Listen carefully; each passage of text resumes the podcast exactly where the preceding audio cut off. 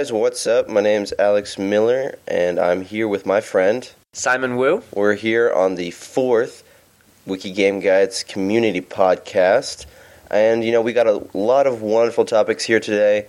Hope you guys will take a listen. We're gonna start with our favorite segment, community callback. We love hearing from you guys. We got a lot of good comments on the third Comcast, as well as a pretty lengthy email that we're gonna go through. So we'll start it off with Scumbag Ben laconic as always with the uh, with the comment, "This is a good-looking post." Nice. so yeah, it's uh, it's referencing uh, our posting in the show notes. We, we put those up with the with the podcast when we host it on the site.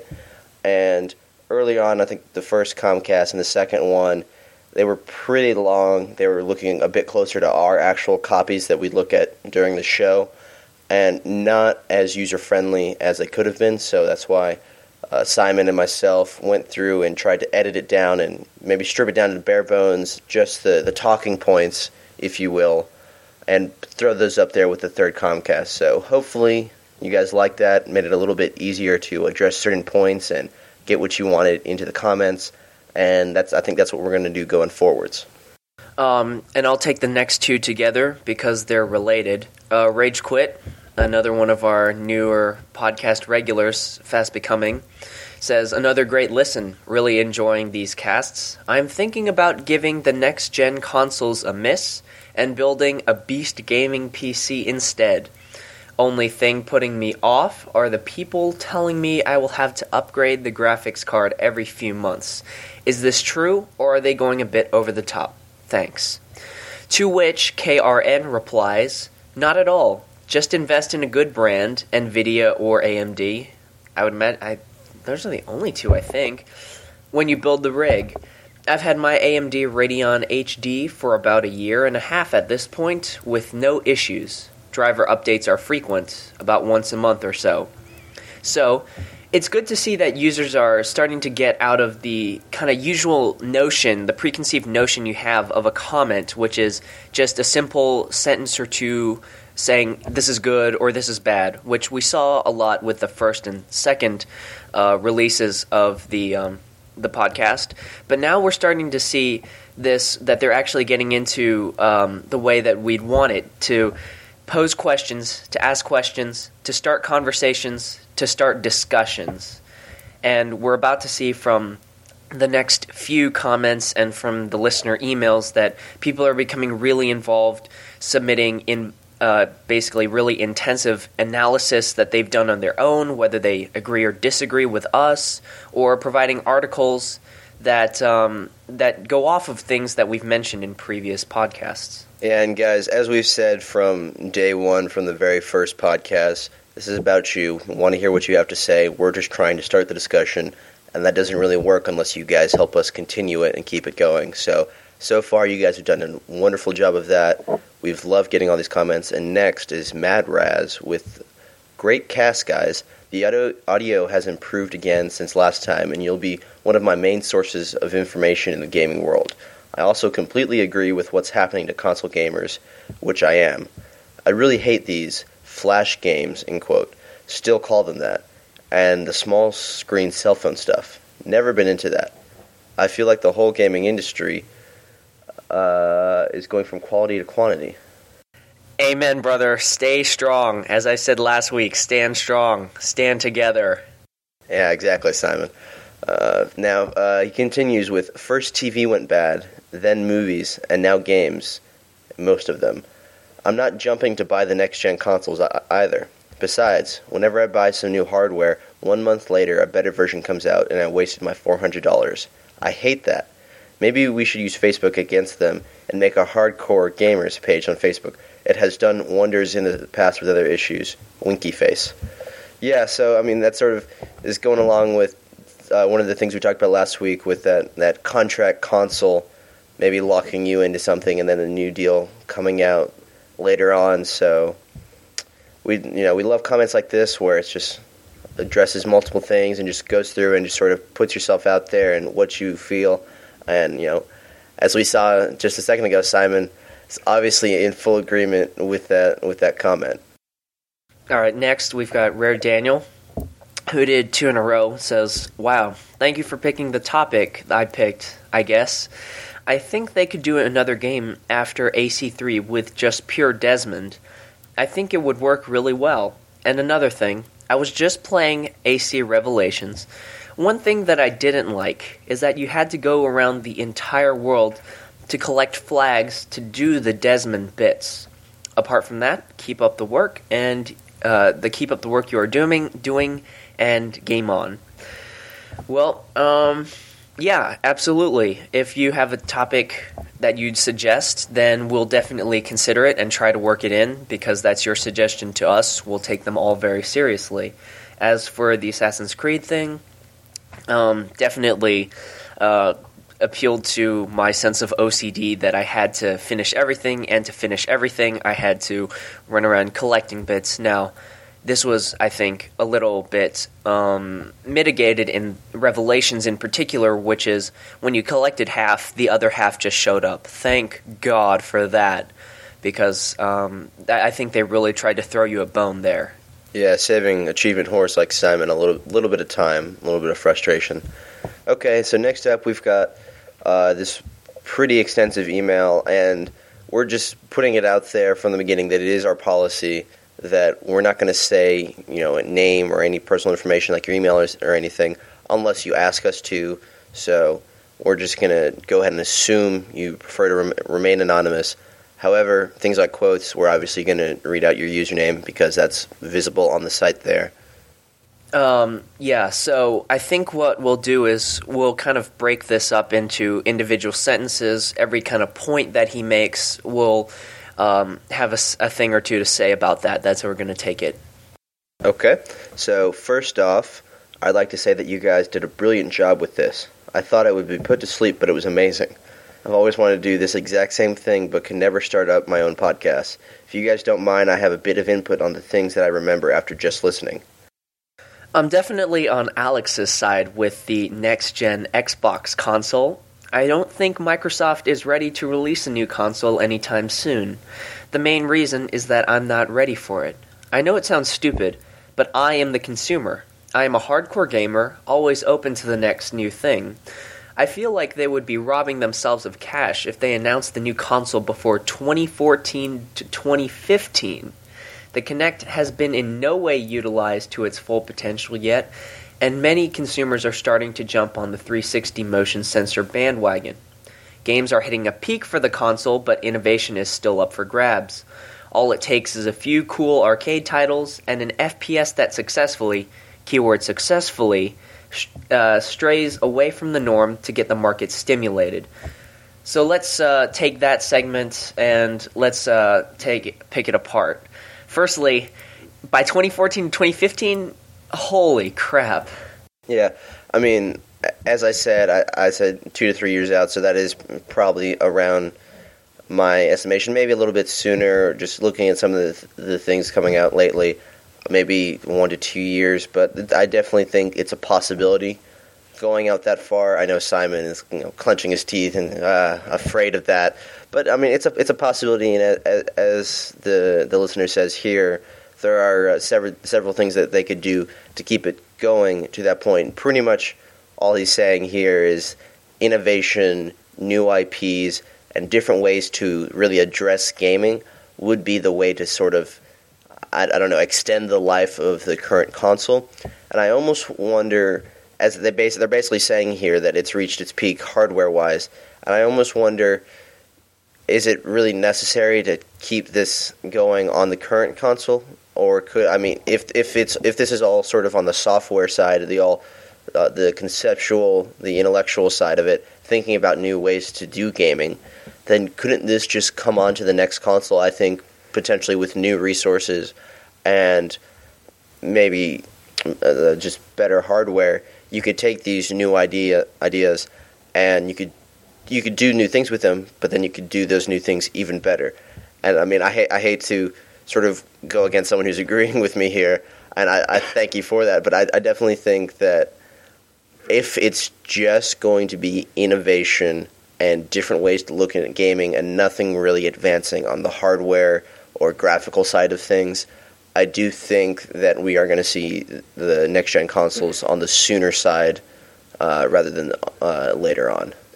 As far as uh, Kinect not being utilized to its full potential, I have to agree, and that ties into the segment we did on the last podcast about you know, analyzing the Kinects, uh, whether the promises were kept, whether they have been fulfilled, and whether we believe that they will be.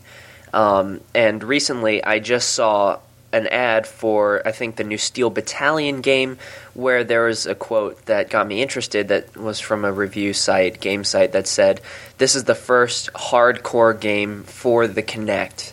Now remember the Steel Battalion had that really massive custom controller and now that uh, Kinect is out apparently I guess you just like pull, use various hand gestures to you know fire and move your mech around.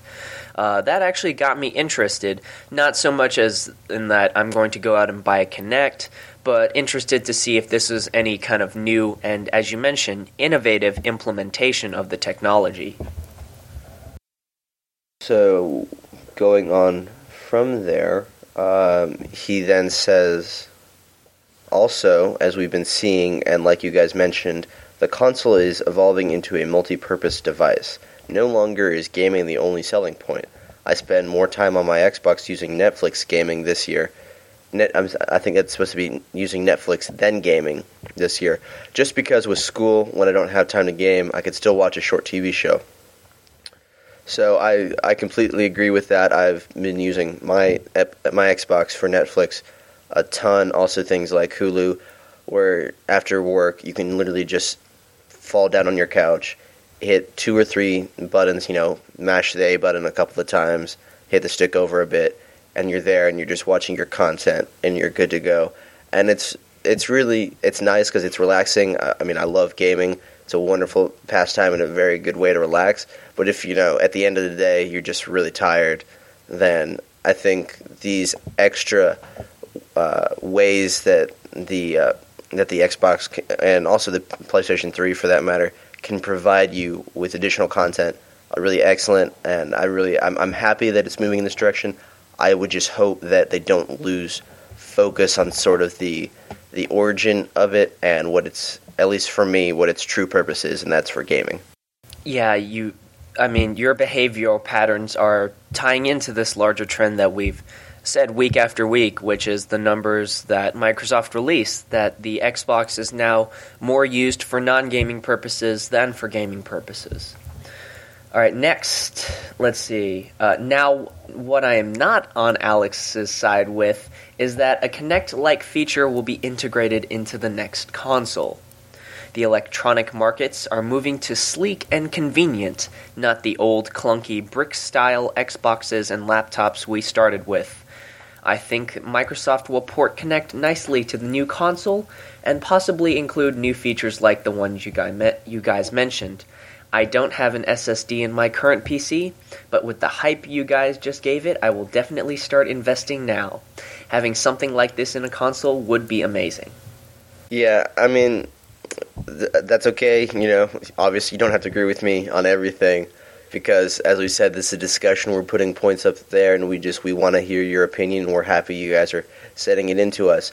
As far as sleeking and slimming down i mean that's what i said in the first podcast is i think things are going to get smaller going to have much smaller um, uh, environmental impact stuff like that. They'll be smaller and sleeker. I definitely think they could implement the Kinect into that. I mean i'm looking at my my Kinect right now and it's all it is is three little cameras or little circle thingies, I'm assuming are cameras, right next to each other. They're no more than two and a half, three, four inches uh, total, like lined up.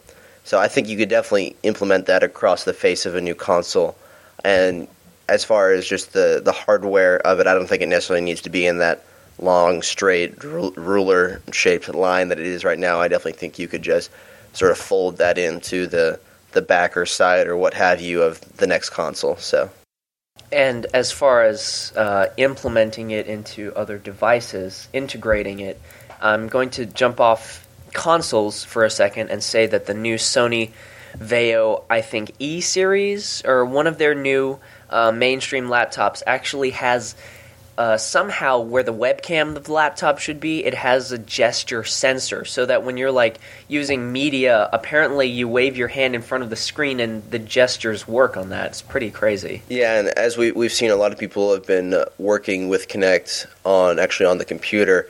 Some people are even saying that there might be some some Windows 8 functionality with the Kinect on the computer. Actually, we we know a, a close friend of ours uh, is actually sort of in his spare time been playing around with Kinect on his computer and sort of programming games on his PCs. So Yeah, he actually made. Um, he's uh, in a kind of a post AP computer science class, and he actually created Tetris using the Kinect. You know, where you have a certain amount of time, and these blocks come down on the screen, and you've got to move them and rotate them and drag them into wherever you want them to go. It's actually pretty neat. I would just like to point out that while Simon was explaining that, he was doing all the hand motions to move the blocks around and place them in the correct spot. So all right. Uh, let's see. As for all right, his next paragraph. As for the Crysis Three slash COD discussion you guys had, I learned something. I had no idea Crysis Three was announced. I definitely think the game will continue to give PCs a run for their money. It is absolutely necessary for games to keep pushing the envelope on graphics. Some franchises, COD, get comfortable with their engine and stop the progression of graphics in games, which isn't totally necessary for an amazing experience, but looking at games like Skyrim and Battlefield 3 is definitely nice. As far as the FPS changing things up topic, this is a topic that I often hate to address. The fact of the matter is, is that no matter how much the environment changes, the gameplay rarely goes with it. That's why I was so excited to see the gameplay of AC3 and how the new assassin, Kyle or whatever his name was, it was actually Connor, uh, moves through the forest setting and colonial buildings rather than these ancient, large scale cathedrals and such. So yeah, uh, this sort of this goes back to what we were saying just a few minutes ago, where I think we're going to need to keep pushing the graphical envelope, and I hope we do continue to do so.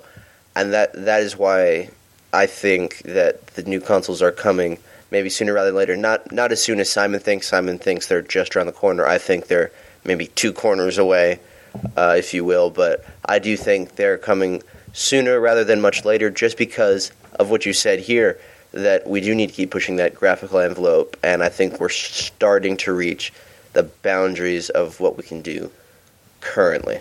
Au contraire, I think we've hit it, and now we're just bumping our heads uncomfortably against the ceiling at this point.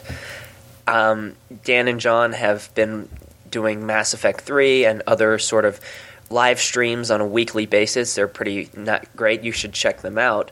And one of the things that they frequently talk about while do while in the course of those is that uh, noticing the gulf between consoles and P- the PC in terms of graphics. And Dan and John, they just say, I think John at one point even just said. The Xbox just looks like crap. Mass Effect 3. This is the latest game, and to see to hear that uh, from a person who actually has both, likes both, it's pretty striking.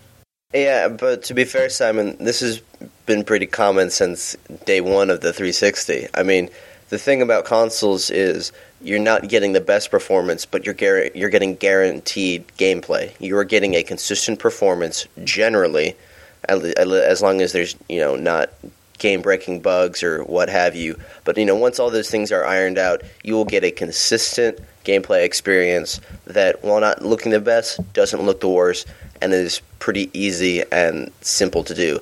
With PCs, what you've always had is if you have the time and if you have the money, you can push the graphical envelope as far as you want. You install the latest graphics card, you set that up in an SLI configuration, you do whatever you want. You can just push it way, way, way beyond what consoles can do now. And that's been the way it's been as long as I can remember, at least with consoles. And so I don't think that's necessarily anything new. I don't think that's necessarily meaning or running out of space on the console for the the graph the graphics at least. I mean, I think we are nearing the end, but I do think there are ways that they can continue to push things and get the the very best out of there. I think. So I mean, you look at something like Skyrim that's still relatively recent, and that was innovative in the way that it provided draw distance and other things like that that we hadn't really seen since something like Crysis. As far as the Assassin's Creed comment, um, I definitely agree with you. I'm excited to see how this gameplay uh, pans out. Maybe a bit with a bit of trepidation because, as you do mention, it is a paradigm shift from massive cathedrals like the Santa Maria del Fiore in Florence or whatever, where you'd have these entire platforming puzzles on the dome of a giant, giant church. And now yes, there are colonial cities, but they're not very huge. They don't have like 50 foot high city walls around them. They kind of melt off into the vast American wilderness. The buildings aren't very high. They're maybe, you know, 30 feet at their tallest. And what we really have to rely on is nature to provide the platforming puzzles and the epic vistas that we're used to with Assassin's Creed. And this is sort of this has always been a, a characteristic of America. I mean, if you look at, at something like art history, if you're looking at Europe, you're always seeing these these portraits of you know massive buildings or cities, all these sweeping vistas of, of things like that. Versus in America, you look at something like the Hudson School or other American painters. They're showing America's natural scenes of beauty. They're not showing real cities or buildings or skyscrapers or anything until much later on. You see all these sweeping vistas like Niagara Falls and the forests and rivers and streams of America. So I think that's not necessarily something new, but it is interesting to see it incorporated into a game and maybe even uh, leads credence to the whole discussion of are games art? All right, he concludes I would love to make more comments, but I have no time. I, I know how you feel.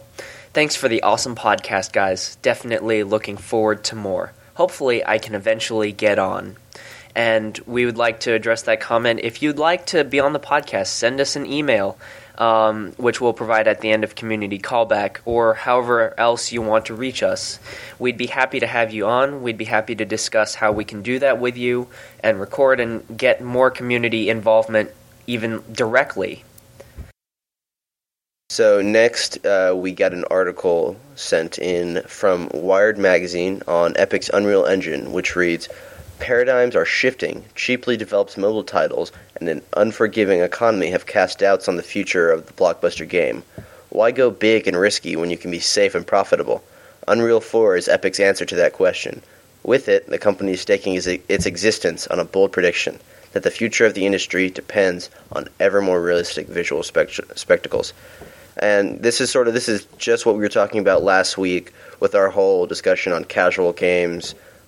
Uh, you know, are they the way to go for companies? You know, take that that cheap out, pretty much make a guaranteed profit, but not really make much of anything. But it's it's nice to see such a respected publication as Wired Magazine sort of seconding our thoughts on this. It really it at least makes us feel like we're saying the right things we, we said there aren't any easy answers to this, and this article provides some insight into what the industry itself, what insiders in the industry, the people who are responsible for shaping its direction, really are thinking. And so here we see Epic, makers of Gears of War and the Unreal Engine, which they license out to many different games. They they've decided, I guess, kind of on Crytek's line, that the way we keep it relevant is push the graphics envelope, like we said in the previous segment, or for the previous listener. Push it, make it as real as possible, like avatar style graphics, total immersion, make it indifferentiable from real life, I guess. Uh, however, we, I guess I would like to disagree with the fact that they said they are staking their entire existence on this bold prediction um, because even as they bet increasingly on this hyper realistic settings, they make the mobile game Infinity Blade, which, if you haven't seen uh, Dan's Let's Play, uh, go ahead, check it out. It's pretty interesting. And they, like id, they're a spec company, which means that they make the parameters and they sell the engine uh, not only to game makers, but also design firms and anyone who needs high fidelity and advanced rendering. And those services aren't going any away anytime soon. Yeah, I mean, if you, you keep pushing it, making it even more realistic, eventually, uh, I mean, we might even see this now and not even realize it. We might see these in things like movies and such, where you know in the background, you know, there's an explosion or something, his body's going around, you know, stuff like that in these sort of action type movies. You're probably seeing a, a, a game uh, engine there rendering those things. So Right. People like NASA, people like automakers, they use CAD software. They use the Unreal Engine uh, to model what it would look like in real life. Um, so that's going. That's always going to be in high demand. NASA will continue to exist. People will still need cars that look nice. But moving back to games, even if they make the greatest software on Earth, are the OEMs going to be willing to meet them halfway? Again, as we said in our last uh, Comcast, is Microsoft going to make the necessary technical improvements to make Unreal Engine 4 work? Because I remember uh, when the Xbox 360 was uh, in the development process, they were going to put 256 megabytes of RAM on this thing. And Cliffy B and Unreal, and everyone at Epic Games really got on their asses about it, said, no, you cannot just put 256 on there. You need at least 512. That is the bare minimum for any kind of improvement. So Microsoft caved and they put 512 in there and we're all better for it. I feel like we might be doing this this time, except that now the economy's bad. It wasn't booming like it was back then. Microsoft might not cave this time, and we might see kind of token improvements, but really trying aim at price. So we can all hope that that won't be the case. That Microsoft does a, a bang up job making this this next console. So, I mean, fingers crossed on that. The article goes on. Cliffy B says it's up to Epic and Tim Sweeney, the founder, to motivate Sony and Microsoft not to phone in what these next consoles are going to be. It needs to be a quantum leap. They need to damn near render Avatar in real time because I want it and gamers want it, even if they don't know they want it. Oh, uh, Cliffy, we very much know that we want it, and we want it badly. Um, Crytek certainly agrees with you here. They love to render Avatar damn near in real time, uh, but there's not been a significant push of urgency from many other developers. Um, cough, COD, cough, as we've mentioned before.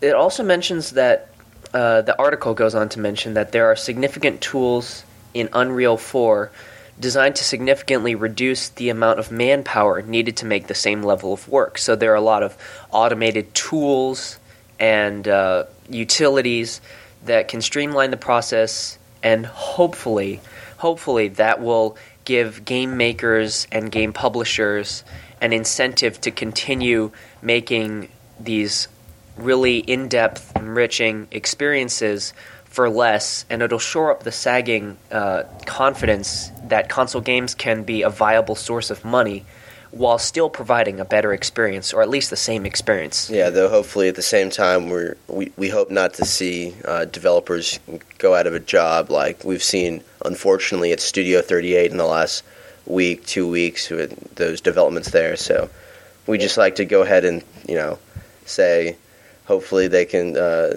get on there and find a new job. So uh, we go out to them.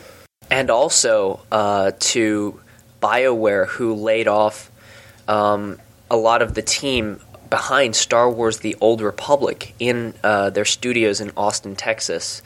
Because, as sad to say as it is, Old Republic has not caught fire the way that everyone it might have been suggested. As far as I know, the registration numbers have been underwhelming. It's been underperforming, and I really have no idea why. It has been the most sincere and clearly the best challenge to WoW at to date.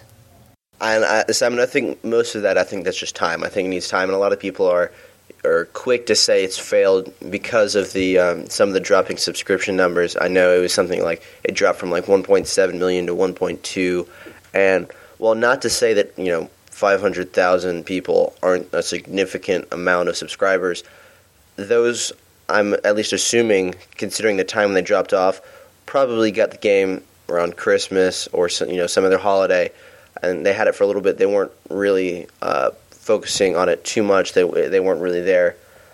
I guess as excited about it as some of the, the more hardcore community. And I think the wonderful thing about the Old Republic is it definitely has that hardcore community, and I think that is necessary. I think that's been lacking in some other MMOs. uh, that have uh, attempted to uh, try and take down WoW. So I think I think it's a matter of time. I think it can build, and hopefully with new content. I know there's um, a new a new patch coming out soon, and they are going to continue to add content. Hopefully they can just sort of build and grow. And I think give it time, it, it could very well still challenge. All right, so that concludes that. We are at 30 minutes at this point. Yeah, so uh, if you want to talk to us, you want to get in on the community callback, our email is comcastwgg at gmail.com. So go ahead, shoot us an email with comments or with an article, anything you'd like us to talk about.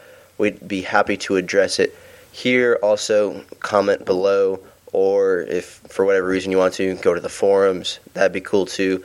Whatever you want and we're going to go on to our next segment. But I'd just like to point out that uh, we have had this off week, obviously, because Dan and John did their podcast uh, this last week. That's how things are going to go normally. What we're going to try and do is be every other week, you know, hopping over uh, two chimps, just sort of going back, tagging off with them. But given the, their busy schedule this summer, we may see it more often where we are doing two or three podcasts in a row just because of the nature of their travels and their schedule for the summer.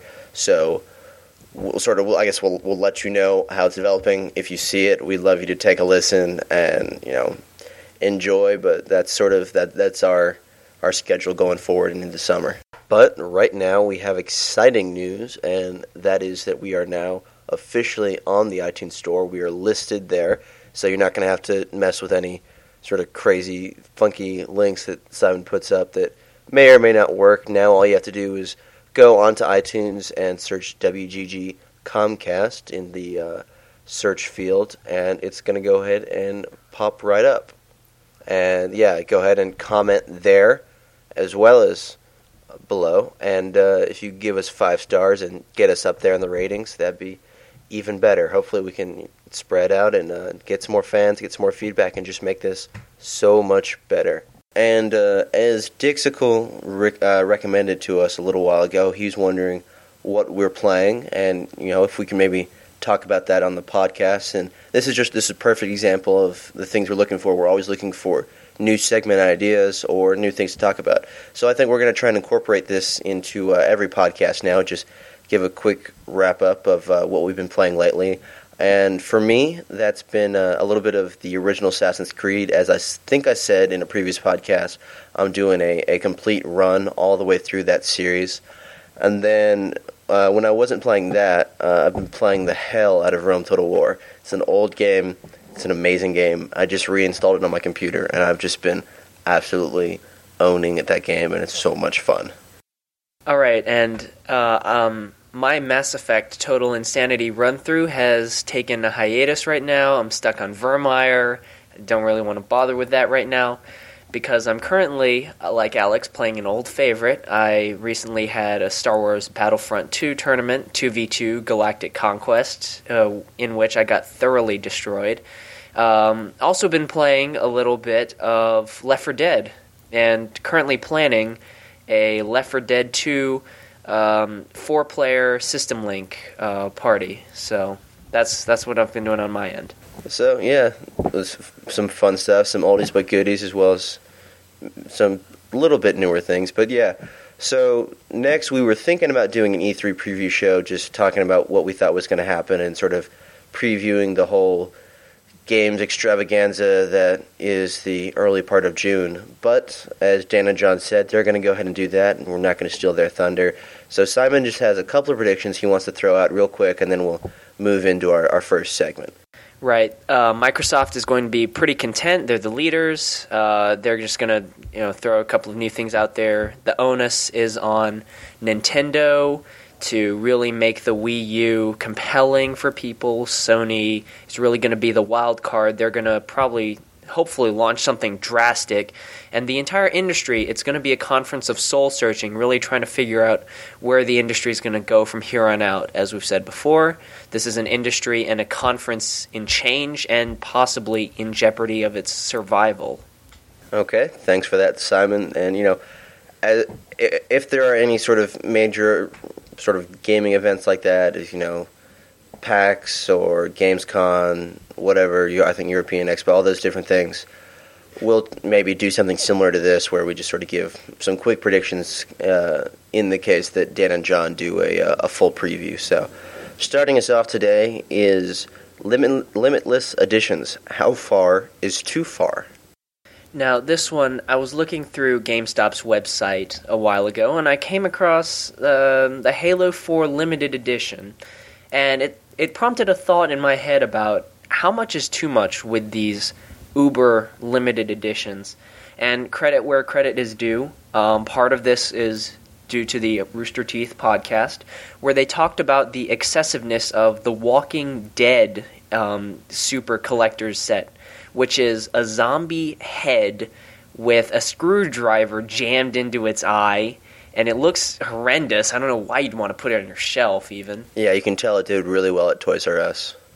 Yeah, exactly. And really, the industry has been marked by a flood of just terrible um, gimmicks to spend more money. First, like the night vision goggles from Modern Warfare 2, a real classic in terms of useless products uh, this trend really started with Halo 3, though. I think you'll agree, Alex. The Mjolnir helmet that they um, put on. Yeah, I remember this was several several years ago, and uh, one of our, our friends, a mutual friend of ours, got the uh, the limited edition.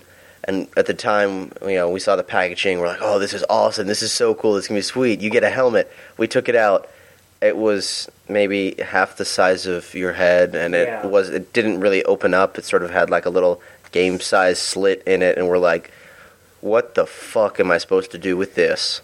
And I was perusing an actual GameStop recently. I saw the Saints Row the Third uh, limited edition. It had like branded headphones. They were like Beats, except instead of where the B was, it was the Saints Row logo. Yeah, and this reminds me. I, th- I can't remember which Call of Duty it was, but then there was that uh, that throat mic that they sold at some point. Oh no, that you know what that was? That was a third-party accessory to Modern Warfare 2 that was by like Mad Catz, oh, you know, one of those junk uh, third-party peripheral makers. Oh, that's right. I'm sorry. Those, those, they were all coming out at the same time. I remember they did get it did get promoted in with the same sale though. I remember that.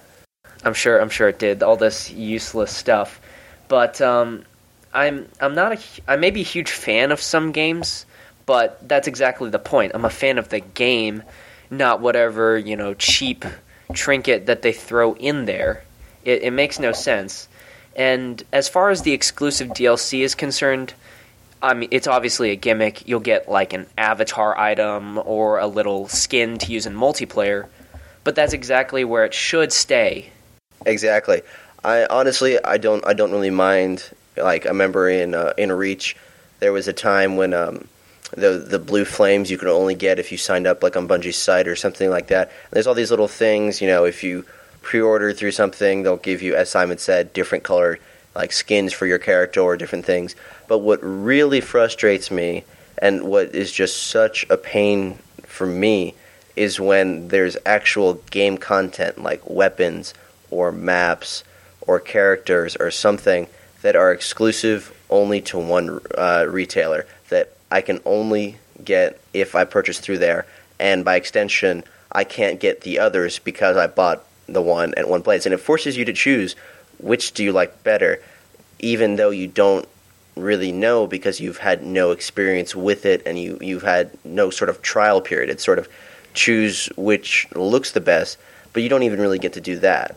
And that's why we're seeing this lucrative trade pop up on eBay with DLC codes. People fetching 20 30 even $40 in some instances for exclusive pre-order cards just c- cards for a code on it. Yeah and uh, once again giving credit where credit is due. I remember uh, on a rooster teeth podcast a little while ago they were talking about uh, i think it was I think it was pax east uh, and they were at the Old Republic booth, and there were people who were lining up and getting back in line just to get codes for like baby tauntauns or something, so that they could sit on them and sell them on eBay. You know, six months, a year from now, when there'd be no other way to get them, and that'd be the only only way to have access to that content. Right, the Fauntaun. Uh, yeah, there are a bunch of you know kids trying to get them so that they could mark them up on eBay, but I don't yes, it's frustrating to have certain retailer exclusive things, The most frustrating thing, and thank God this has not become pervasive, but I certainly could see it become pervasive, is if there's day one DLC or exclusive packs, but they add substantive content to the game as in you know story. If if assassin's creed if you could only get certain memory segments of story if by purchasing the limited edition that'd be absolutely terrible you know you would be missing vital story content or something that really integrally adds to the understanding imagine if mass effect the prothean dlc from ashes what if you had had to buy the limited edition for that? That'd be uh, horrendous. You'd miss out on so much by you know by doing that. Though Simon, one thing I'm sort of curious about is what's the difference here between buying a standard movie and then going and buying, say, the director's cut or the extended edition?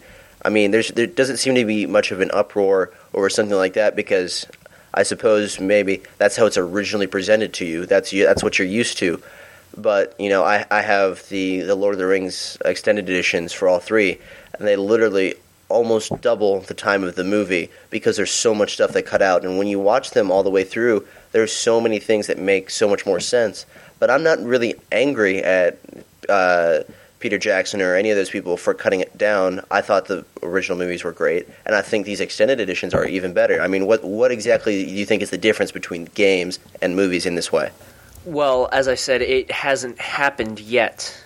It hasn't happened yet, but I could very much see Activision or EA doing this.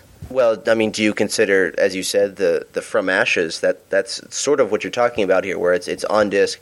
Though though Bioware says it was it was only on disc because they had like hadn't finished it by the time they were putting the disc out or something like that. But I mean, what what do you think is really the substantive difference between like From Ashes and what you're talking about? Well, the difference is that you have an avenue to buy it. GameStop will sell it to you. I mean, it's first of all, it's day one DLC, but I'm not going to jump into that whole debate. What we're talking about is I have the ability to purchase this with the standard edition of the game. What if I can't? What if I have to shell out $30 more than if I'm not that interested in an art booklet or a behind the scenes featurette or anything like that just to get this DLC. I, I use this as an example because the Prothean was vital to the understanding of Mass Effect 3. I hope you agree, and I hope all those Mass Effect gamers will agree with me. What if you had completely missed out on that because you weren't willing to shell out $30? No, yeah, I, I completely agree. I got the, um, I didn't get like the, the super limited edition or whatever, but I did pay the extra, what was it, like 10 bucks for the DLC or something. I completely agree. I, I used uh, the Prothean on all of my missions just because I felt like otherwise I wasn't getting my money's worth. I wanted to hear what he had to say and what he had to comment on on everything. And I, I completely agree that he added a lot to the story that I don't think would have been there if I hadn't shelled out that extra money. And that's what I'm talking about. This sort of uh, it is DLC, but it's vital to the understanding of the game, or it adds significant merit to the game, and it's locked for a select tier uh, what happened was in Assassin's Creed 2, I remember there were, in addition to the assassin tombs, uh, there were what they called Templar hideouts, and it would be the same thing. It's like sneaking, running, jumping, platforming segments, um, and they were on the map in various important locations, but they only came with the limited edition. And now, what Ubisoft did for this was um, several months, a while after the game was released, they eventually were uh, put on Xbox Live Marketplace, PlayStation Store. So that is an avenue that people could see this released, but thankfully they didn't really add much to it. It was just more platforming puzzles. So is your objection more the inability to purchase from day one, inability to have access while you're playing the game, or is it just like just at all? Like as you said there with Assassin's Creed 2, eventually it was on the marketplace. Is are are you worried about something like that, or are you worried about something more where it's just not available ever unless you buy the certain edition? Well, it's half and half. For example, I wouldn't have wanted to play with the Prothean my second, third run through of Mass Effect. I would have wanted it for my first one to get all that insight right off the bat, to really understand it fully the first time around to get maximum original impact. Because all the game is fresh to you. You're really experiencing all for the first time. It would have, I felt, been dulled by a second time, and so a delay would have accomplished that more or less.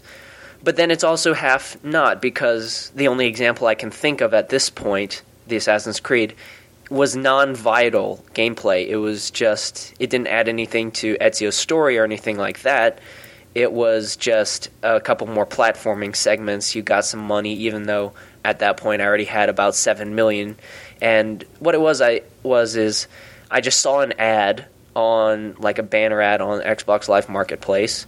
This was months after the fact. I hadn't touched the game in in months, so I decided, you know what, whatever, I'll check him out had fun with it, and then put it down again. Yep, and I mean, that's valid points. Though Simon, I know you're not completely against limited edition of things. I know you're a big fan of limited edition consoles. Absolutely. My first console was the Halo 3 limited edition console with green and gold highlights, and uh, I sold it when Modern Warfare 2 came out because that 20 gigabyte console and the original generation processor and power brick, they were just getting a little long in the tooth. And so it was, what, about four, maybe three, four years at this point? I was able to sell that at only a $100 loss. So the reason I like special edition consoles is they hold their value much longer and there's a lot more demand for them. And you often just pay just a tiny bit more in a premium when regular Xbox owners, say of the white ones, were selling them at huge loss, three hundred fifty dollars in some instances. I only had to lose hundred dollars.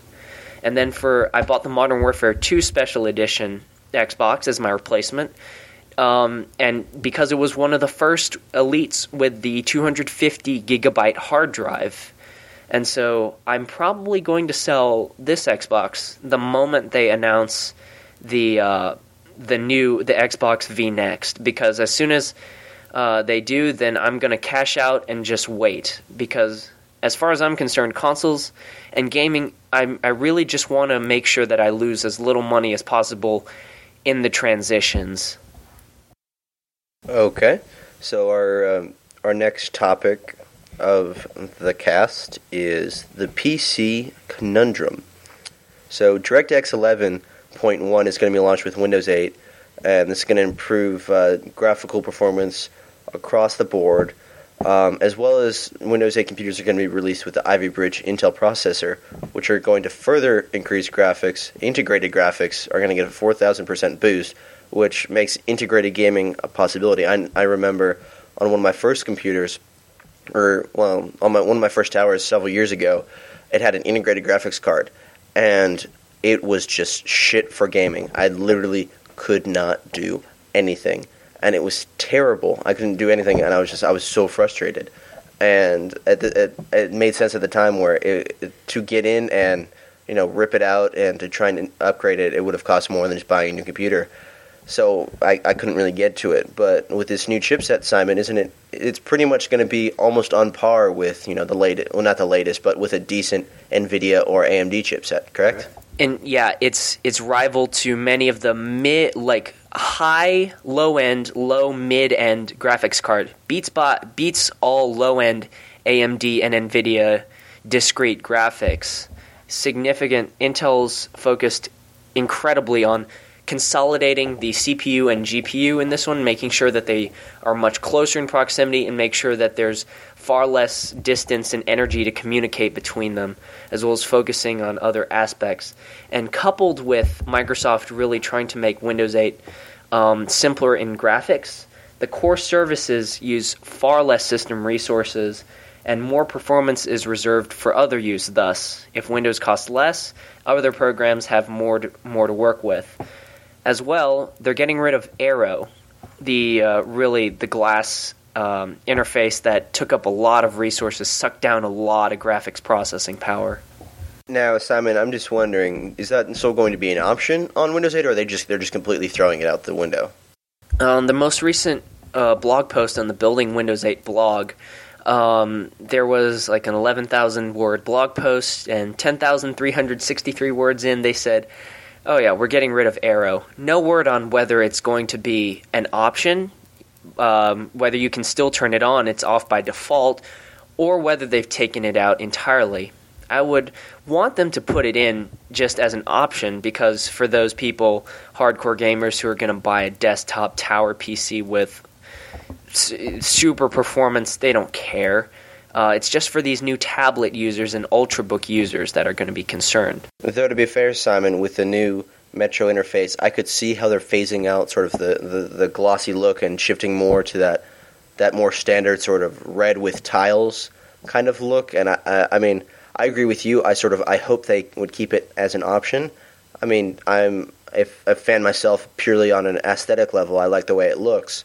Uh, but I do agree it is very resource hogging. Like when I on my laptop when I'm out and about, I definitely I, I turn it off if I know I'm going to be uh, away for an extended amount of time, just because it is pretty resource intensive. Yeah, and also it's about unifying the look. It's going to unify the look with the Xbox and with the start screen Metro tiles on Windows 8 as well as Windows Phone. They're trying to. This desktop really is the one place that kind of sticks out as different, and so they're really trying to bridge it the best they can. Though Simon, they, they they have to be careful, don't they, that they don't completely move away from the sort of traditional Windows desktop. Because I know talking to a lot of people, especially uh, sort of more older people, like my parents and their friends, there's there's a lot more sort of caution and and uh, hesitation when looking towards this new generation of Windows because it looks so radically different for such a large portion of it. I mean, if they got rid of the desktop, what is there to really make it, I don't know, quote unquote, Windows? Right. They're not getting rid of the desktop as far as uh, traditional Intel processors are concerned. Now, with the new ARM tablets, they will but that's another story for a different podcast, not for gaming. I'm going to concentrate back on what it is, and then I'm going to explain what this conundrum is for Windows in terms of uh, hardcore gamers and PC gamers. Windows 8 is going to have an Xbox companion app, which is going to turn your Windows PC or tablet into a remote for the Xbox or a way to browse uh, the marketplace while connected to your Xbox. And I know they've, they've already released this app on Windows Phone 7. I, Actually, I have it on my phone, and I've played around with it before, and it's it's it's neat. It's uh, it's an interesting way to sort of keep track of information while you're away, as well as also use it as like as a remote while you're here. And I think this goes back to an earlier discussion we had about uh, actually using the Kinect as part of the home media. This is just another way of, I think, trying to reduce the number of different input devices you have to have in order to control your console. Because I know, for at least for myself personally, I have my phone just about everywhere I go, and so I'm not going to have to be searching for it and you know digging under the couch or looking around all over the room trying to find it. I just whip it out of my pocket, and there I'm set to go. Right. Windows 8 will also have an Xbox Hub with stats, friends, messaging, achievement viewing, the marketplace, and more importantly, Windows 8 will have its own Xbox Live titles that will tie into Xbox console games and also net you achievements. So, Simon, is this going to be almost like Games for Windows Live 2.0? Are we going to see uh, achievements in computer games but without the really shitty service and really shitty job they did in the uh, the first go round. Right. The implementation was terribly flawed in Vista and Windows 7.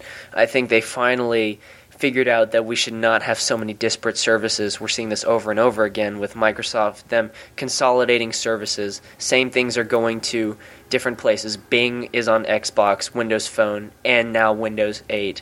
Xbox is also one of those unifying services. Woodstock or whatever their music service turns out to be when they reveal it at E3. Uh, we mentioned that on our first podcast, in fact. All these things will unify all of their consumer offerings so that people have a better understanding of where they're coming from. Now, here's where the conundrum hits. Um, Windows 8, obviously, as we know, has the Metro interface, which is where all these uh, hubs come into play, which is where all these neat experiences are presented. But Windows 7 I definitely say is could be the next XP. The one that's dependable, that's stable, that's reliable, and used far beyond its intended lifespan because it's the last of the Windows as we know it. Windows 7 is probably going to be downgraded onto the latest hardware and tweaked and made cleaner and faster than it currently is by the hardcore modding community. And so the hard decision is is Windows 8 worth it, especially if you're a PC gamer? And could the fact that Ivy Bridge and Windows 8 combined use far less of far more resources given to you to open up quote hardcore gaming P- PC gaming to a new segment of people that are these people who now have these ultrabooks which actually are pretty full featured asus released a, a 13.3 inch um, asus zenbook ux31vd which has the latest ivy bridge processors has a 1080p display 13 inch screen all, um, albeit but it has discrete graphics and it's super thin like these kind of implementation you could r- actually play Crysis on kind of low settings. Yeah, I remember Simon. We were looking for a, a new computer for me uh, a couple months ago. You were helping me out with that, and I needed I needed a laptop uh, to replace my very aged desk uh, desktop computer. But I wasn't really looking for a, desktop replacement. I was looking for something that I could take with me on the go, uh, that had decent battery life, but also, as a gamer, I wanted to have that discrete graphics card, and that was actually some of the things we're looking at were those sort of ultra books, those ultra portable computers, but that also have those specs. So I don't, I don't know, Simon. Do you think those are going to be uh, more common? I guess almost in a, in a gaming way. Uh, definitely, mainstream graphics. Um, I mean, mainstream laptops will get thinner. They'll get lighter and we're also going to see either Ivy Bridge with its integrated Intel HD Graphics 4000, which is the new generation that will be able to handle um, basic games decently well. And I'd just like to point out to all our listeners that these random names and uh, identification numbers and etc. that Simon's putting out, he doesn't have a list here. That's all just from memory, and I think that's kind of ridiculous. So I'm just going to give him a quick little clap for that. And well, I the reason I know all these things is to those um, hardcore PC gamers who might be listening out there, who who might be thinking, "Oh, you know, he's got a laptop, he doesn't know what it's like."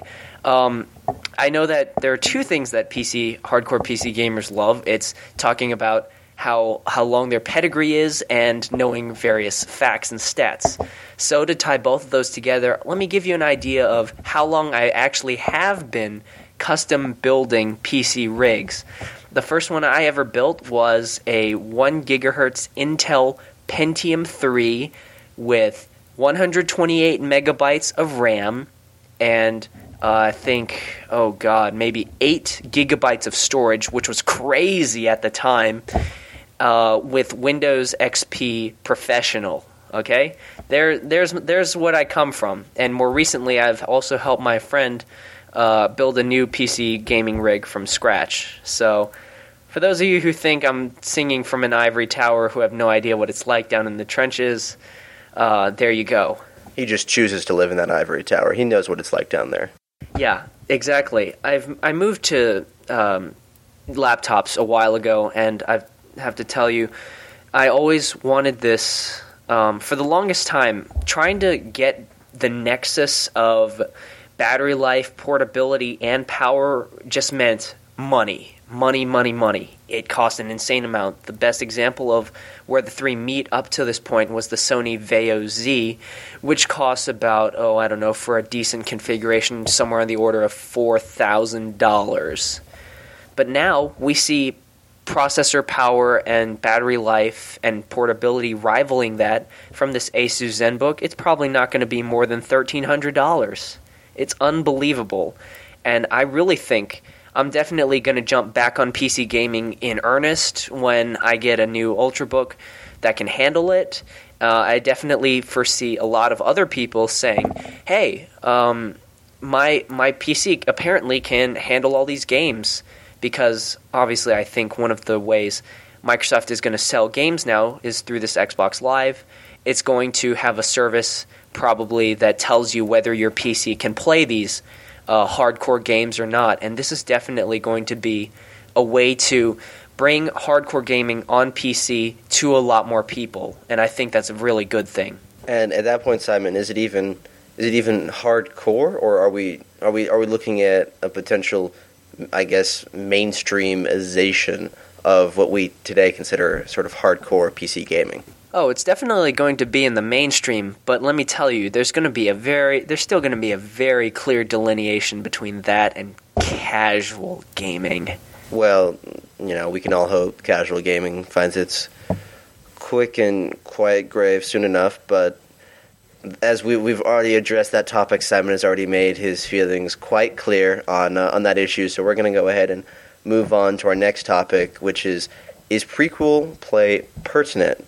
I mean, it's I know a lot of these games recently that we've been seeing the last two or three years have been two or three or the next. You know, whatever it is, it's just a continuation of already existing IPs without a lot of in- innovation as far as subject matter goes. I mean, sure, there's been plenty of uh, innovation in gameplay uh, and other techniques in those series, but we've definitely seen in the last several years a heavy emphasis on continuation of already successful titles. So we're going to take a couple of the most successful franchises um, c- currently out, and we're going to analyze each one of them to see if you really need to play the uh, prequels to really get an understanding of the latest releases and possibly the upcoming release. And we'd like to add that if you have any franchises that you particularly like that you think we've let off, uh, left off, then feel free to contact us and uh, tell us your thoughts about um, whether it's worth it. So we're going to go ahead and start off with the Assassin's Creed franchise. I think first one came out what was 2007, that? 2007. I think I think that's right. With obviously Assassin's Creed One, which was centered in the Middle East. Uh, it introduced sort of the the style of the game, the whole sort of free running and sort of counter attack fighting style, and a little bit of exploration, but not a lot really. That was limited to sort of flags as well as getting the synchronization in the cities, and that sort of set up sort of the basic formula that would sort of be built upon in each game. But uh, Simon, going from Assassin's Creed One to Assassin's Creed Two, do you think it was really necessary to have played the first game to really understand the second? Well, I did it in sequential order, so I don't see it any other way. I did hear a lot of people that say, um, no, no, you don't really need one, because in 2, the opening sequence is pretty much, I think it was even called previously on Assassin's Creed, where Desmond, in an extended cutscene, basically explains all of Assassin's Creed 1. He said, I'm Desmond Miles, I live, there was this table called the Animus. It lives allows you to relive memories of your ancestors. I lived as Altair bin al-Had, and I went through the Middle East, killing a bunch of people, and spoilers things. But he basically says it all. Um, so I really liked it for what it was, except that the gameplay might have um, uh, basically not sold you on future ones because it was repetitive, but the graphics were really nice. I'll tell you that much. Yeah, though that was a, a very nice uh, jump. Actually, having played a little bit of uh, Assassin's Creed Two um, more recently than one, obviously before I started this playthrough. When I went back and started playing one, I was sort of amazed at uh, how far back it seemed to be, at least graphically. But Simon, going from two to the uh, the next game in the series, I believe it's, it's Brotherhood, correct? Yeah, Brotherhood. Since you're still playing as Ezio in that game, instead of making the uh, the massive jump of several hundred years and continents, is it more? Requ- is it required more to have played two when you go on to Assassin's Creed Two Brotherhood? Yeah, Brotherhood and by extension Revelations, probably because you're in the same character. You need to know where he comes from, what his original story was, and if you didn't really get that biographical information, those sequential flashbacks in Assassin's Creed 2, I think you'd miss much of the point. But that being said, Revelations really, uh, I think it kind of did something weird, which was it made you want to play Assassin's Creed 1 because Revelations had those um, moments from Altair's life where Ezio got the memory keys to unlock the doors in Masyaf, and uh, they were memories of Altair. And through that, it made you want to actually figure out who this guy was that you kind of randomly spent the off mission on in. Um, which I think they might have shot themselves in the foot by waiting so long because now when people actually go and play Assassin's Creed 1 again, they're going to be like, "Oh my god, I've been I've just spent 5 hours on helping random people and this is really repetitive and the, the gameplay sucks compared to the other ones." And I mean, to be fair to uh, the team that made it, Simon, we did see a little bit of those flashbacks. I think it was um, i think in two, I remember uh, specifically a scene where it's like Altair's climbing up into a, a tower and meeting a uh, a feminine friend of his uh, for a little late night hookup. Uh, so I mean, there is a there is a little bit of that, but I guess what what do we want to say for this? Do we want to? I'm I'm thinking sort of based on on what you said, it's not necessary to have played all of them but it makes sense to it. Like it, it sort of cer- yeah, it certainly does. Um, and also, um, let's extrapolate to number three. I think for number three, you're definitely going to have to want to play at least the two story arc. Sure, you can get away with two alone just to get the baseline footing for the gameplay mechanics. But as we said in last week's podcast or last podcast, um, the the story arc really in gameplay style progression introduces you to guns and grenades, bombs a lot more, which you'll probably be using in Assassin's Creed 3, probably going to give you a smoother transition. Now, I think by the time 3 rolls around, Altair is going to be pro- hope maybe completely irrelevant. We know that the story could go completely loopy in all sorts of mind-blowing ways. They've, they've definitely not been afraid to sort of throw out random uh, things, things, that completely yeah. change your perspective of history and the dynamics of various characters. But as far as we can tell now, you don't really need to play number one. Two is recommended. And then, obviously, beyond that, the, the two sort of expansion pack games, sort of things, whatever you want to call them, wherever in that spectrum they fall. I think by extension you have to you have to play those if you're gonna if you're gonna start with two. So the next series we're gonna look at is the Halo series. Now here we have an interesting um, problem. Should you play? Should you start with Combat Evolved Anniversary, and then go back to Halo Two, which was an Xbox title, or should you play Halo the absolute original and then work your way up sequentially from there? Or should you start where the story really starts, which is Reach, and then go to Halo, and then go to Halo 2? I mean, Alex, you got any thoughts on this? I mean, it's it's really a toss up as far as where you want to start. I mean, there's there's merits for I think each of those that you said. I mean, you starting with Anniversary Edition obviously it's the exact same story as Halo. I mean, they they basically included the exact same game, just sort of reskinned it and added in a few things. But it's those few things that make it stand out. Those terminals that they added to uh, to give it a little bit more backstory and to tie into some of the novelizations uh, that have been released.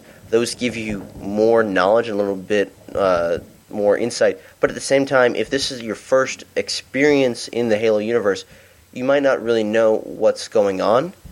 And so I'm I'm almost wondering if it makes sense to come back later, which is what would give uh, you know points to playing the original Halo first. and sort of playing them in in order of release.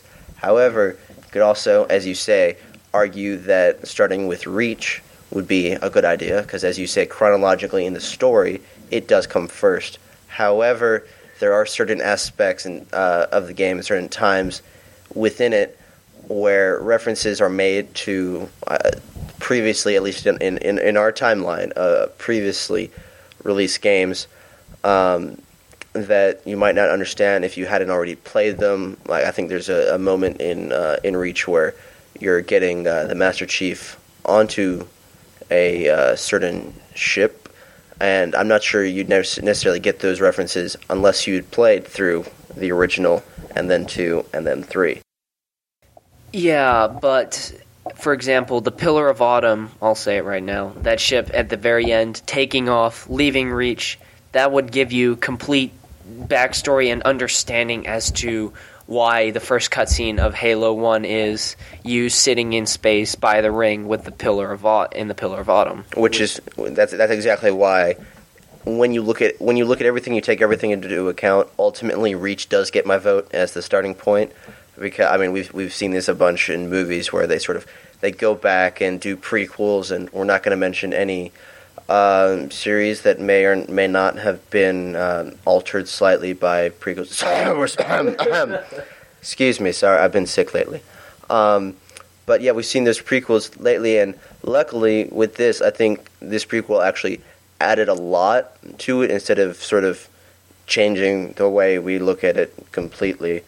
Uh, and so, because of that, I think it is sort of the logical place to start, given where we are now. I mean, obviously, if you know you're asking me this in 2007 or whenever when Halo 3 came out, I'd obviously say start with two, then go to three, or then go to two, and then go to three. What are you stupid? But now that there's so many different options, there's different paths to take. But ultimately, when it comes down to it, for me at least, for the best experience, the the order I would go in would be Reach, and then Anniversary, and then two, and then three.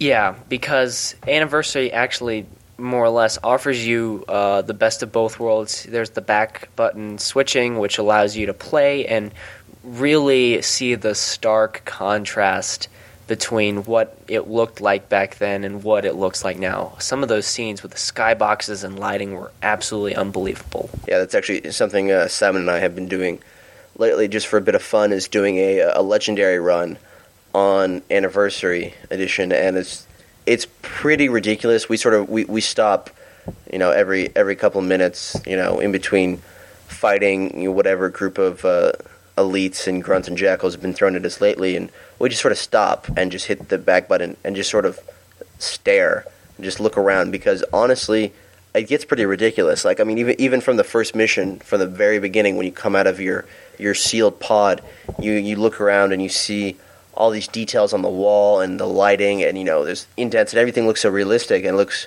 great. And then you hit back button, and it's literally a flat gray rectangle with other flat gray rectangles, and you're just like, oh my god, how did, like how is this like how is this as mind blowing as it was at the time? But I mean, it really it just it shows you how far we have come in that in that span of time. But that's that definitely does add that extra level of connecting it with the original game because you get all of that as well as the terminals, which provide further backstory and sets you up for two, which then sets you up for three, and the completion of the story at least until November sixth. Well, I would like to briefly mention that Halo 2 is going to be kind of the odd one out because it's now the only Xbox title. Kind of, you're going to have this really nice looking game going into a kind of terrible looking game, kind of going to a mediocre game again. Well, Simon, that prompts the question: in 2014? yeah, what is it? Two, three years from now, are we going to see a Halo Two anniversary? Who knows? Uh, I'm depending on the numbers for this one. Three four three might see fit to make that, and that would tie directly into our previous discussion of will Halo Anniversary really start the trend, start the ball rolling on uh, re- renovating these favorites. Yeah, because I remember I was listening to um, some of the guys on 343 talk about um, the development of this game, and when you when you really think about it, it's not all that difficult because when you think about it, in most games you have to design the entire map and you have to program you know all the enemies and you have to program the AI and do all this stuff. Uh, in Anniversary, they really didn't have to do much of that at all. They really they they honestly they had to reskin everything, maybe add in a little bit of uh, AI stuff and maybe some more physics and, and other things like that. But for the most part, it was really just taking the old car, souping up the engine, and slapping a new coat of paint on it, and then it was right back out the door. So, I mean, it, it seems uh, in the big picture that seems like it's a pretty cheap way to turn a, a profit and put out what, I, at least in my opinion, is has been a pretty enjoyable game. Yeah, it's like it's like new Super Mario Brothers except done classily. Just as the Renaissance, everything that is old is new again. Exactly. So let's see. Um, oh, we should probably mention that Halo 3 ODST actually comes first after Halo 2 because you're an ODST. It's a big shift. You're playing in New Mombasa after Master Chief leaves. So, in some senses, you should actually play Halo 3 ODST after you've played about three missions of Halo 2 once the slip space rupture happens and then Master Chief takes off chasing the Prophet of Regret. If you want to play it as strictly chronologically as it is, kind of a jumping around experience, I know, but um, that's how you play it most literally. If we ever see uh, larger disc uh, sizes or whatever sort of format comes next, do you ever think we'll see? Um, I don't know, an entire an entire set, maybe all in, on one or two discs or something, that just goes through the whole story. And you know, as we talked about, I think it was last podcast with Call of Duty, just sort of interspersing everything all together. Yeah, that was our first podcast talking about HD remakes again, and um, while while it would make sense for an actual historical event, World War II, I think the number of paradigm shifts and character shifts with uh, with Halo would make it untenable. I mean, you have the superhuman Master Chief with a one HUD type of HUD switching to uh, ODSTs for four or five hours with their own HUD and their own missions. Then, if you recall, the next mission is with the Arbiter of all people, and you switch again from to the whole different side. It's I would be completely disorienting if I were new to this. Well, but at the same time, you know, you you've had all of the uh, the first game and the first couple missions of the second game to sort of get set in things, and then at that point, the argument could be made that oh, you know, it's just it's switching things up and keeping it fresh. So I don't know. I mean, there's there's points to be made for both sides. I'm not sure if it will ever happen. If it does happen, it's not going to happen for a while, which prompts us to move on to the next game we're looking at, which is Gears of Gears War. Of War. So, uh, I did just recently finish Gears of War 3, finished the whole story. It was interesting. Um, Alex? Yeah, we actually did a um, a hardened run through. What was it? Was it hardened? Insane. Yeah. Oh, sorry, insane. Yeah, we did that in. I think we timed it. Uh, you spent the night. I think we did it in what twenty five hours. Oh, yeah, something about that. Yeah, so finally got that done. Yeah, we got we got we got that out of the way. I mean, to be, we we did actually sleep for several hours, so that wasn't wasn't a straight playthrough. But um, I've played some of the uh, the first Gears of War. I didn't play any of the the second game except for I think some multiplayer at a friend's house, and then I jumped right into the third one and with a little bit of explanation from Simon, sort of uh, asking questions, just sort of checking up, making sure my facts were correct. Most of the time, it was just saying, "Hey, is this right?" Um, I, I pretty much got into the swing of things. I wasn't too disoriented. I mean, the combat system is it, it's it's pretty basic. You know, hey, there's a wall, tap A. There's an enemy, hold R. It's it's it's pretty simple stuff. It's fun, but it wasn't too challenging, uh, at least for me, to get back in the swing of things having not played the second game.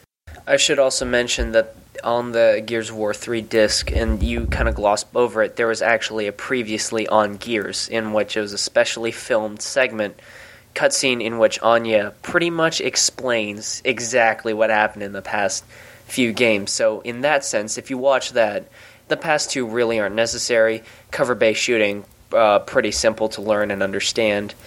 Um, and in really, in fact, Gears of War 1 kind of had some stupid segments with like the uh, Kryll nighttime thing you had to shoot the propane tank so that it would burn so that the bats like uh, things wouldn't eat you up and there was like the batmobile segment where you kept switching between driving the thing and manning the cannons Uh, just a lot of silly aspects to it. Gears of War 2 got a little better. Um, that one actually threw in some half decent story with like the the queen and like the secret research base and like Adam Fenix being alive or not in the end. Um, but in truth, really, if you want to just uh, go with the most recent one, you can. They're all Xbox 360 games. Epic made them, so the Unreal Engine makes them all look pretty nice, but not really necessary. Yeah, I mean, graphically, they're all pretty much on the same footing, and it's just sort of which particular type of Locust are you uh, are you interested in shooting? And so, yeah, as Simon said, just jumping in at three is not going to be an issue. So that that one is uh, definitely one that you can give the uh, the first two a pass if you want. I mean, I definitely just as sort of as a, a, gaming purist and completionist. For me, I like to know you know everything, the whole story, and if given the opportunity, I probably would have played uh, Gears of War and then Gears of War two before playing Gears of War three, but that didn't happen, and since I'm kind of lazy too, I'm probably not going to go back and play. But I would recommend if you want the full story and not to have moments of confusion here and here and again. Not not that common, but you know every once in a while. I'd recommend playing them, but as once again, as Simon said, by no means necessary. We're going to spend two seconds on this next one. COD. Um, the only thing I World War II, not in sequential order whatsoever, even though I desperately wish they would be. Um, and so let's see, the Modern Warfare story arc, you might need to do those in order. Uh, play the original Modern Warfare for sure. That was the one that started all. That's the good one. Yeah, and then two gets a, a little a little wacky, and then three sort of just says, "Hey, they liked that when we did this one kind of thing in two. Let's do it again." And then, hey, they liked it when we did this other thing in one. Let's do that too. Exactly. The, maybe the Modern Warfare 3 story arc because and I think it's only going to be the three of them because by the end of it, uh, spoiler alert, everyone's dead. Yeah, that that was the uh, that was the technique I was referencing there. I don't think we need to do spoiler tags. Everyone's played it at this point, I think. And for those few of you who are still uninitiated, that's our recommendation. And there's the there's the spoiler. Yeah, and then the uh, the tricky bit is with Treyarch, Black Ops. Black Ops 1 is complete, going to be completely separate from Black Ops 2 in terms of story, gameplay. Well, not gameplay, but story. No, I, I, I didn't think that was the case, Simon. I thought it was something like your character's son or grandson or something is the main character in this game, and you're actually like like referencing his his experiences. I was pretty sure I read that somewhere. Oh, whatever. It doesn't matter. These random off like delusions that you have in Black Ops, what they're not going to factor into Black Ops 2. It's just it's skin deep. The story's skin deep. It just serves to drive you to different colored places. And as we all know that those colored places are themselves skin deep. It's it's honestly it's just selling a uh, the newest version of multiplayer.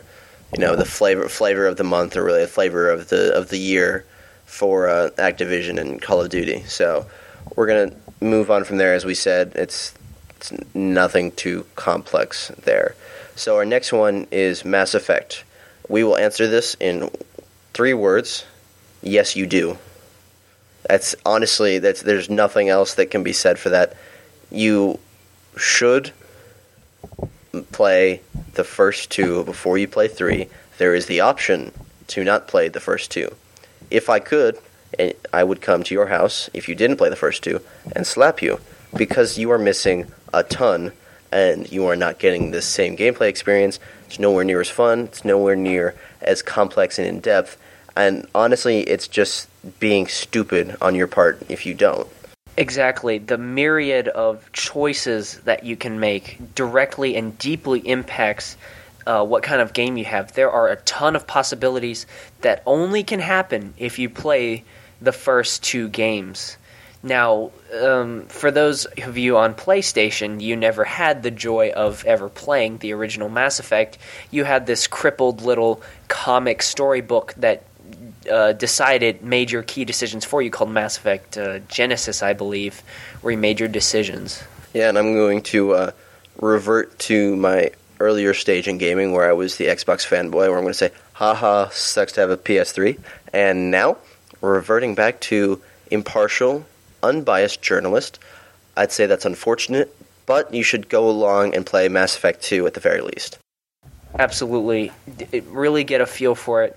Now, there are two things that if there ever were a reason to not play Mass Effect, one, they would be the driving around and the gameplay mechanics. Those were absolutely terrible. I mean, I have no idea what you're talking about. Driving around in that tank was fucking amazing. I know a lot of people hated it, but just playing with those booster jets and literally driving straight up the face of a mountain and launching myself off and just watching this thing roll was fucking hilarious. This is jaded me who has played it a 100 percented like did everything all side quests um, about eight times over. Uh, yeah by the time you drive like struggle up your uh, 55th mountain on your eighth playthrough you know you have to kind of weave it left and right back and forth to try and get it over this gigantic mountain that's in your way. It's no that's no fun. I'm just gonna go ahead and blame that on the fact that you have to get 100% achievements on everything, and that's your own fault. Sure. Uh, back to our original topic. We've had plenty of people say that yeah, you can you can do two and then go on. But um, I'll say this right now: there's one really really key decision that you make in Mass Effect Two, or no, Mass Effect One.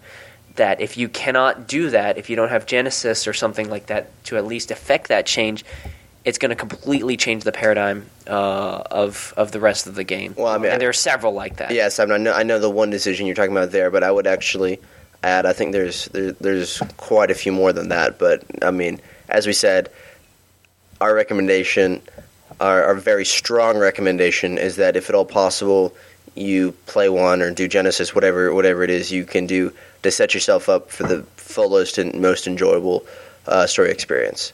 Next series is The Elder Scrolls, a, uh, a personal favorite of mine, and uh, this one is is a lot more challenging, especially with the release of Skyrim, because for the first four games in the series, uh, Arena, Daggerfall, Morrowind, and Oblivion, all of those games took place over. I'm pretty sure it was a 44 year span of time. Essentially, they were all within the reign of Ur- Uriel the Seventh, the last. Uh, well, actually, I'm well. Spoilers for Oblivion here.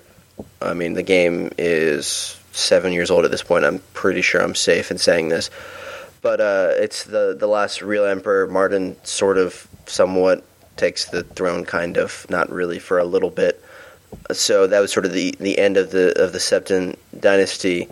That that that his his reign is really the uh, the setting for all of these games because you've got the um, the the Jagar Tharn incident in uh, Arena, and then you've got the uh, the Worm King, um, the, like the Warp in the West in Daggerfall. Then Minecraft, you have the uh, the the whole thing there in Vvardenfell, and then obviously Oblivion is the Oblivion Crisis, and all of those are much more related to each other simply because of the uh, the time span over which they uh, take place. They're much more linked together. The empire is much more sort of cohesive in that way. And while it's not necessary to really, really for any of them to have played the the previous game in the series, you you understand so much more of the world and so much more of the characters, the setting, the just the the cultures in the game if you had played the previous game and set you up. Now, the tricky bit is when we get to Skyrim, Elder Scrolls V, the most recent one, because while all those games took place over about a 44 year span, in Skyrim, we decided to hit the fast forward button a little bit and we jumped forward 200 years. So, in that in that one gap between games, we go from maybe 10 or 15 years to going to 200 years and setting up a completely different location somewhere never been before in the game and with a much much changed political landscape however having that previous knowledge sets up a lot of the uh, gameplay in Skyrim because I remember when I first started playing Skyrim, having played you know Oblivion, Morrowind, etc. Having played those games, I knew everyone you know everyone had said in Oblivion, oh well, they didn't use enough voice actors, so I was very aware of the the sort of stock phrases that were used all the time. The oh, by the nine, that was very iconic. I remember them saying that. And one of the weirdest things for me when I started playing Skyrim was I went into uh, a town and someone was saying, like as I walked by, oh, by the eight. I was like, wait, wait, hold, hold up, wait a minute. Your math is off there, buddy. What's what's going on? And I think it's that sort of that level of immersion, that prior knowledge, that really adds to the game and sets up the whole conflict between the Thalmor, the Empire, and the um, the, the native Nords, the Stormcloaks, and so I think this is in a in a similar way uh, to some of the games we talked about before. It's not necessary, but for immersion's sake and for really fun and just adding to the story and the gameplay, I would definitely recommend at least having played at least play Morrowind and uh, and Oblivion. I mean, no, Morrowind is uh, an Xbox game. A lot of people say it doesn't hold up that well, but I mean, it was for for the time. The graphics were ridiculous, and it's still it, it, it holds up well. It's still very much a playable game, especially if you are lucky enough to have it on PC, which I would always recommend playing uh, Bethesda games on a PC. If you have it on PC, there's still a very active modding community, always releasing these HD textures, which make the game look just as good as you know an updated Oblivion. So I would definitely recommend playing at least Morrowind and Oblivion before playing Skyrim because it really sets the stage and sets the scene and makes the game that much more alive. Uh, this has been the Alex Miller Hour. Um, I'm just going to ask one quick question because I know you've had your dramatic monologue for forever. If I'm chomping at the bit to really play Skyrim, I heard this great game's going to come out. Do I really have to? And I've also heard of the Elder Scrolls that they're n- notable and iconic for having billion hour gameplay. Do I really have to get through Morrowind and Oblivion? I've heard Oblivion takes forever if you want to really get a good experience out of it can I really just go and play Skyrim because I know that's going to occupy my time for again the next thousand hours. I mean, as as I said, well, well, a thousand hours. You're definitely you're playing multiple characters there, but yeah, it's um, I, I mean, definitely it can go that long, and I would say if you're if you you know you're really impatient, you're really looking forward to it.